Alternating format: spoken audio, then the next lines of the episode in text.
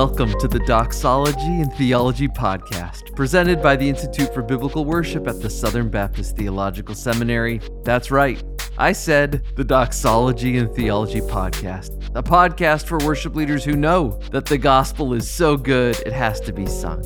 I'm your host, Matthew Westerholm, Associate Professor of Church Music and Worship at Southern Seminary and the Executive Director of the Institute for Biblical Worship.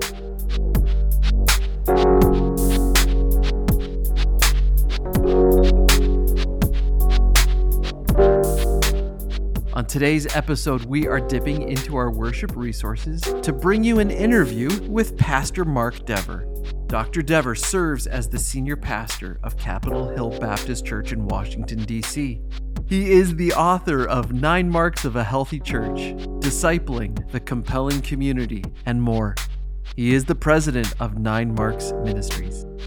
In this interview, Pastor Mark Dever speaks with our good friend and founder of Doxology and Theology Ministries, Dr. Matt Boswell.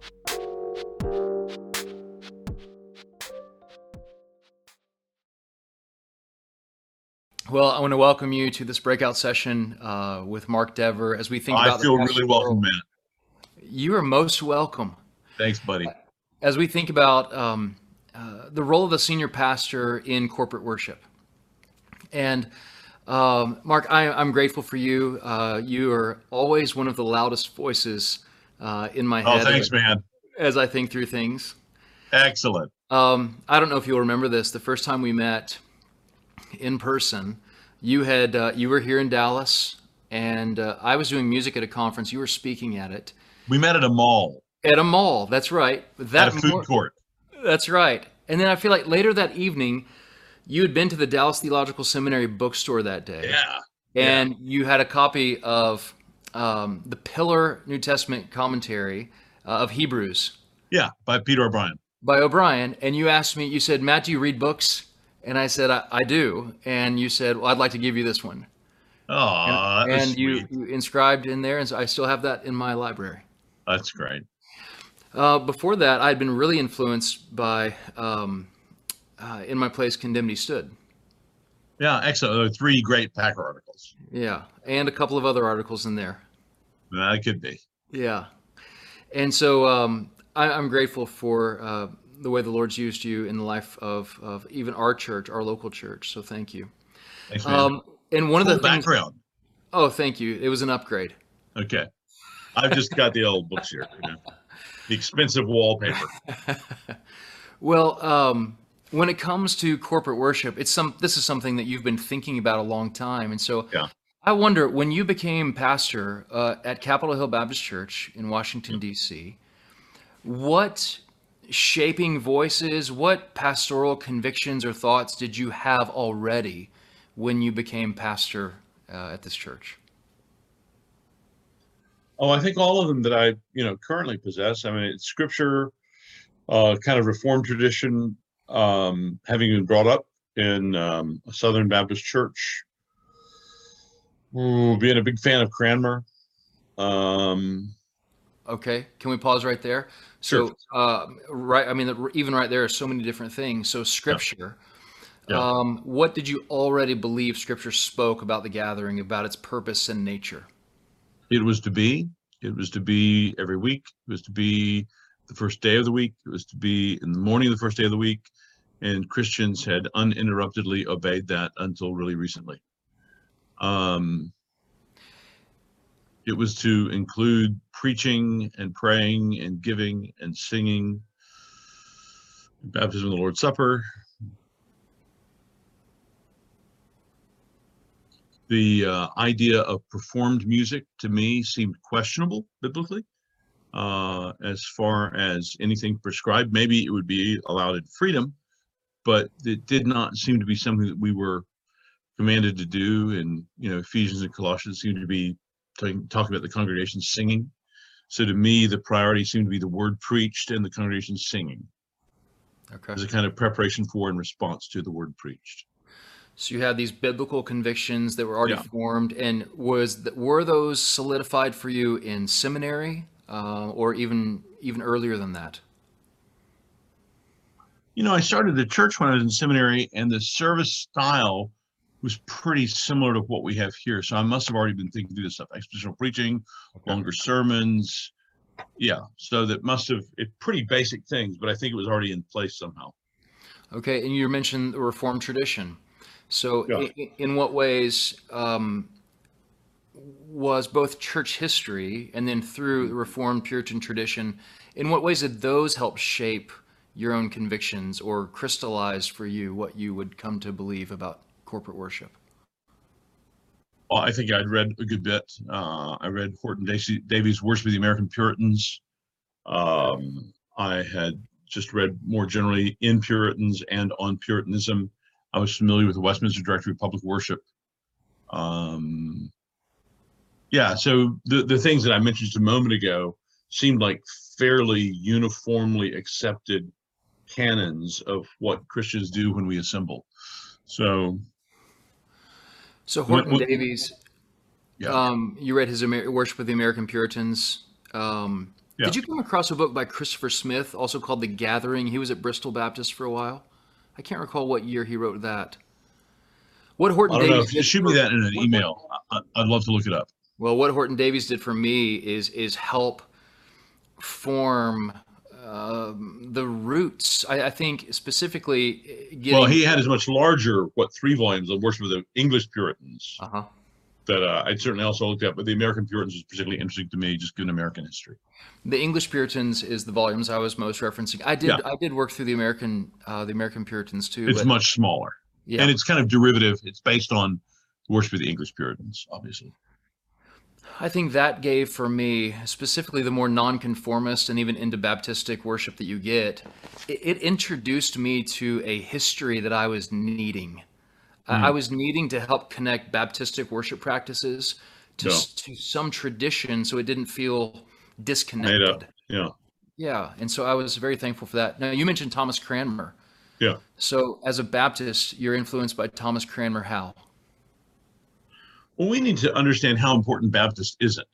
So Baptist is important for visible church being clear, getting rid of the detailed error of infant baptism, making the real clear the believer community. But other than that, we're pretty much congregational Anglicans. I mean, just, Anglicanism is just the the way the Reformation sounds in the English language.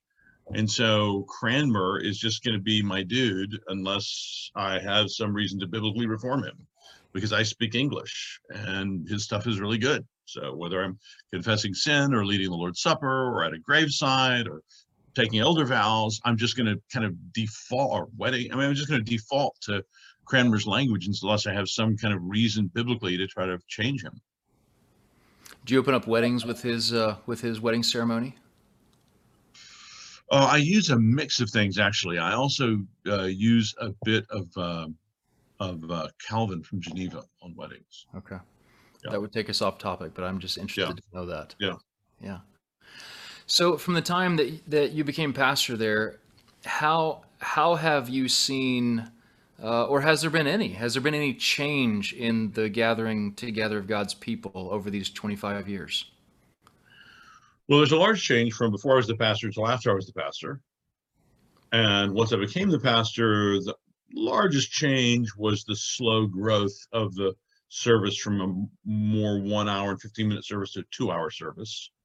And then there's the whole separate thing, the uh, prayer meeting on Sunday night.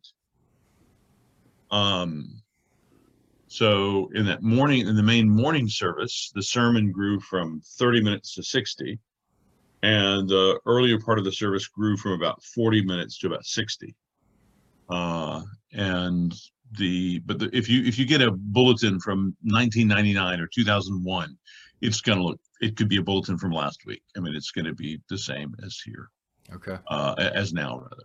Now, when I got here in '94, it was very different. I attended here. I asked if I could have the privilege of just attending here for a few months before I did anything, so I could kind of learn their idiom, and then I could just begin without being un- unnecessarily disruptive, and just step in and do what they were doing, but just try to, do, in my mind, pick the better of the hymns that was in their canon that they sang, as it were, and you know, take their forms and then habit them with good substance and then slowly but surely morph the forms which didn't have to be morphed that much, but morph them to what I felt would be a little bit uh, healthier catechesis. Okay.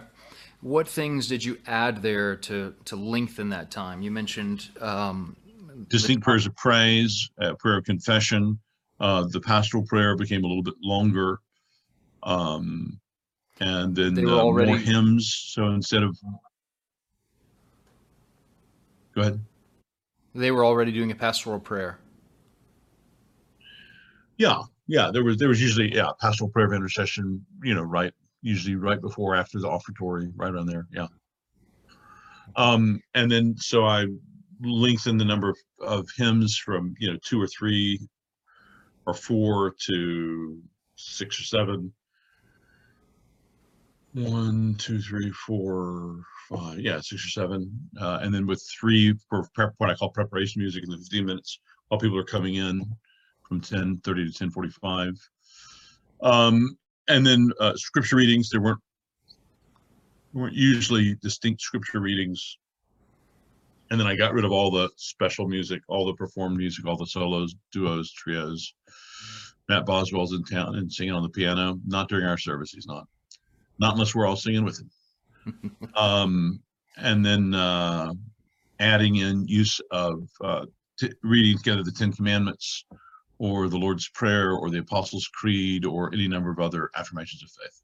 Okay, a couple of questions there. How often? So I'll start right there. How often do you see do you recite creeds uh, or longer passage of scripture like the Lord's Prayer?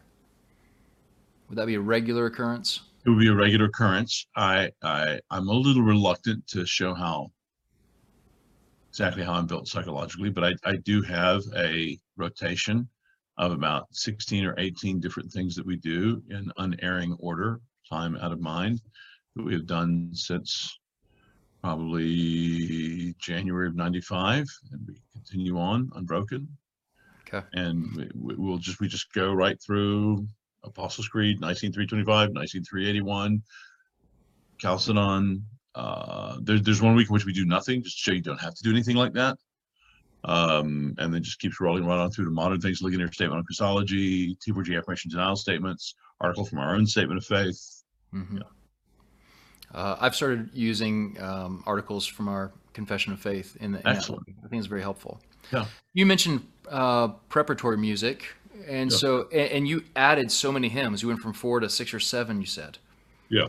On a Sunday, what was the value for? Well, and then Sunday evening, we've got six more that we sing normally, and two more on top of that if we have the Lord's Supper. What drove that decision to add so much more singing? Most most senior pastors are trying to cut songs. You doubled them. I don't think people are going to remember much of what I've said when they're on their deathbeds, but I think they'll remember hymns. Um, I think the the words associated with music seem to be something the Lord has made our brains to latch onto. The music kind of glues it in. So if if I want to help our congregation uh, find God's promises luscious, music seems to be a necessary element of that. Mm, that's wonderful. Well, would you would you walk through us um, h- how that process works? So, what is your role as a senior pastor? Really, I guess before we even talk about practically, but philosophically, convictionally, what is your responsibility um, over the singing? Uh, everything that happens in the morning service is part of the public teaching of the church. Therefore, the elders are in charge of it. And among the elders, that's my particular role as the senior pastor. Okay, so ultimately, what the church sings, you hold yourself responsible for. including any announcements, any prayers, any readings, yeah, everything. Okay. Um, what does song selection look like at CHBC? So do you Sunday's mean what coming- songs do we select or how do they get selected? Well, Sundays, you know, Sunday's coming, and uh, there's going to be six, seven hymns sung. So Where does this is process begin? begins in me knowing that we need a new one of these sermon card. Four months of sermons coming up. So I got to come up with this. Well, in order to do that, I've got to do this, which has all the sermon titles, the preachers, uh, the texts, the theological and anthropological emphases, and then the answering evening texts and preachers. Um, and then I will develop services for each morning and evening uh, based on a Word doc where I have a kind of template document and I go in and put that for each Sunday in the four month period. And then I adjust it with particulars of scripture readings and hymns. Okay. And um, the hymns that you choose, uh, I, have sat in a meeting that y'all were having, maybe on a Tuesday morning in your office. Tuesday afternoon at two thirty. Tuesday afternoon at two thirty. Yep. And at that point, are all the hymns for Sunday chosen? Well, in my great wisdom, I have picked them all. Now, the staff sometimes begs to differ, and we give special deference to whoever the service leader is and whoever the preacher is, if they particularly want to, in their mind, improve my suggestions. Okay. So we'll pull out some of the ones that I may have suggested, and we'll edit the thing and stick in some other ones. And and um and you'll sing through those songs right there. We will sing usually first and last stanza of First each song, stanza. just to make sure we've got the feel for it right. It feels good as a set. Yeah. Um, how often do you go into the stairwell and sing together? Uh-huh. Um, I just uh, um, occasionally when it seems like a good day to do it. Okay. Where harmonies just flow. Oh, we love the harmonies. yeah. Listen, don't go a cappella on the unison songs. It's just a waste. People will feel the a cappella here and they'll think, oh, that's so special. We just need to do a cappella and they'll do it on a unison song. And I'm going, oh, you're wasting it, man. It needs to be on a song with parts. Anyway. Okay, so before I ask you this question, I'll tell you a story. You may know this already. Uh, when Spurgeon is a young teenager, uh, he becomes convicted. Yeah, that's right. Uh, he becomes convicted that the final line of each stanza ought to be repeated. Mm. You know this? No, but I like it. And so, literally, at Grandpa Spurgeon's church, um, he he operates in his conviction, and so that that fourth stanza everybody sings, and then he sings a solo every time on his own. Yeah, he does. Yeah, he does. And uh, afterwards, you know, he gets scolded, and he goes, "This is this is what I'm meant to do. This is yeah, this is this is convictional." Um, and so, but you also have a you have a fourth stanza value. Well, well, here's the thing. We uh we try to sing melody unison on the first stanza. So any new people get to be brought into holy, holy, holy, or praise the Lord the Almighty, or He's done so much for me, or whatever we're singing. Precious Lord. And then we'll go into parts in the second stanza. And then if there are good parts, if there are good parts, uh, we'll go a cappella on the last stanza. And I- I'm usually um, trying to advocate for more than just the last stanza, but I'm, I'm satisfied with just the last stanza. Musicians always say, but it will drag. And I'll always say, listen, I don't care if it drags. You know, it's if it's slowing down, they're meditating on it. That's awesome. Do you have pastoral advice to people, if to pastors, even who, who may say, okay, Mark, I'm, I'm not musical. I don't have as strong of convictions on choosing hymns as you do. And so we have a music director that does that. What advice would you have to that pastor to stay involved in, in the music of the church? Get rid of your music director and find one who's a pastor, that is, who's qualified to be an elder, recognized as an elder by your church, and let him help you out with the music.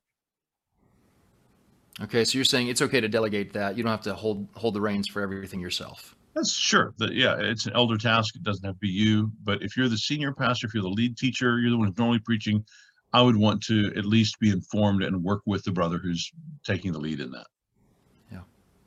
To, to try to give unity to the to the meeting and the teaching. I I think I'll know what you'll say to this, but as you look back on your tenure at CHBC, are, are there certain services that stand out to you in your memory, or is it uh, the regular meeting together of God's people that, that comes to the foremost of your thoughts? The, the basic answer, no, it's the regular meeting of God's people. It's just, it's every week. It's just, it's glorious. Yeah. Yeah, by God's grace.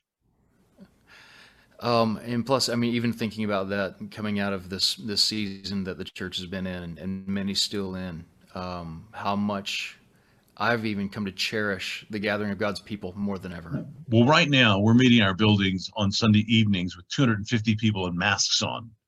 And it sounds so good to sing inside uh, with the residents, you know, as opposed to five or 600 of us out in the field.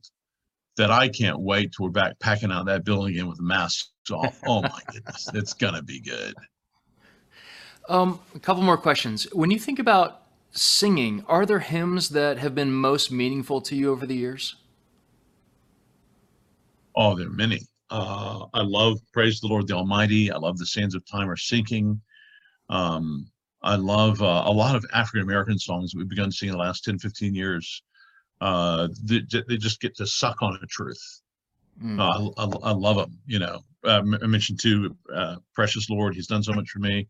Mhm. Um, uh, it is well. Our congregation just loves it when we sing it as well, especially that third stanza. Uh, my sins not in part, but the whole. Mm. Um, yeah, I could just go on and on. Just many, many very loved hymns. Hark, I hear the harps eternal. We love that one. Um, I, I can't remember the literary form of what that does in the third verse of it as well, but you know, um, um, my sin, and then the comma, oh, the bliss of this glorious thought. My Comma. sin not in part, but the whole. Yeah. There, there's something um, Matt Papa and I have talked about that many times. That there's something profound. It's almost as if it says, "This is where we're going to go," but wait, you've got to really see the the gravity of this, mhm, and then presenting it again. That's Yeah. it's just brilliant. I agree. Yeah. Um, what advice would you have, uh, just in closing, uh, to those that have been um, commissioned to lead congregational singing each week? What what advice would you have uh, to those? Hold up. Let me get another book. Yeah.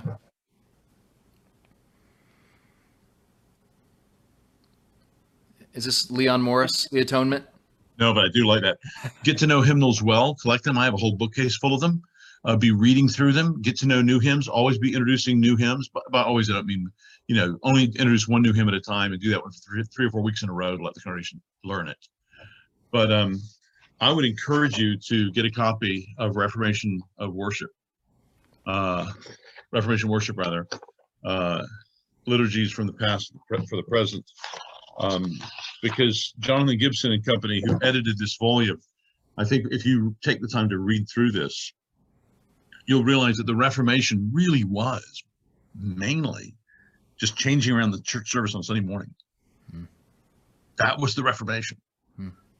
And so you better understand how important that time is because you are teaching your people more than you may mean to be teaching them. Hmm. You need to realize what you're teaching them. That's wonderful. Yeah, that, but in Sinclair's uh, chapter at the very front of that book is worth, I mean, it's an expensive book. It's worth every penny. Oh, the, the first three chapters are Oh, amazing. Incredible. Worship on earth as it is in heaven, Soli Deo Glory, the Reformation of worship, and worshiping in the tradition, principles from the past for the present. I mean, they're just wonderful.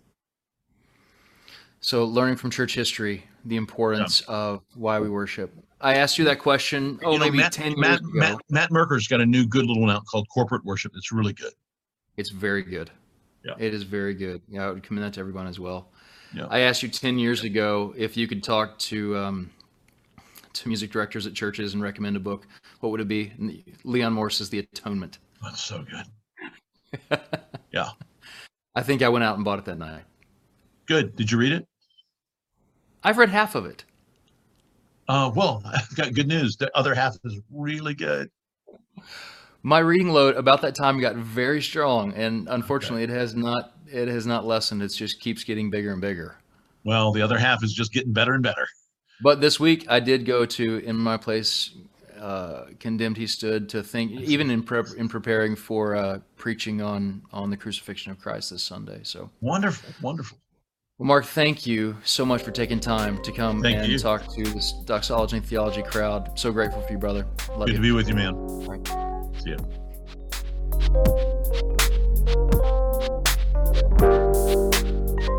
That is a hard place to stop, but if you'd like to hear more, go to our website, biblicalworship.com. Click podcast. We're happy to share with you the entire thing for free. While you're at our website, you can find information concerning other worship resources from the Institute for Biblical Worship and the Southern Baptist Theological Seminary. That's biblicalworship.com.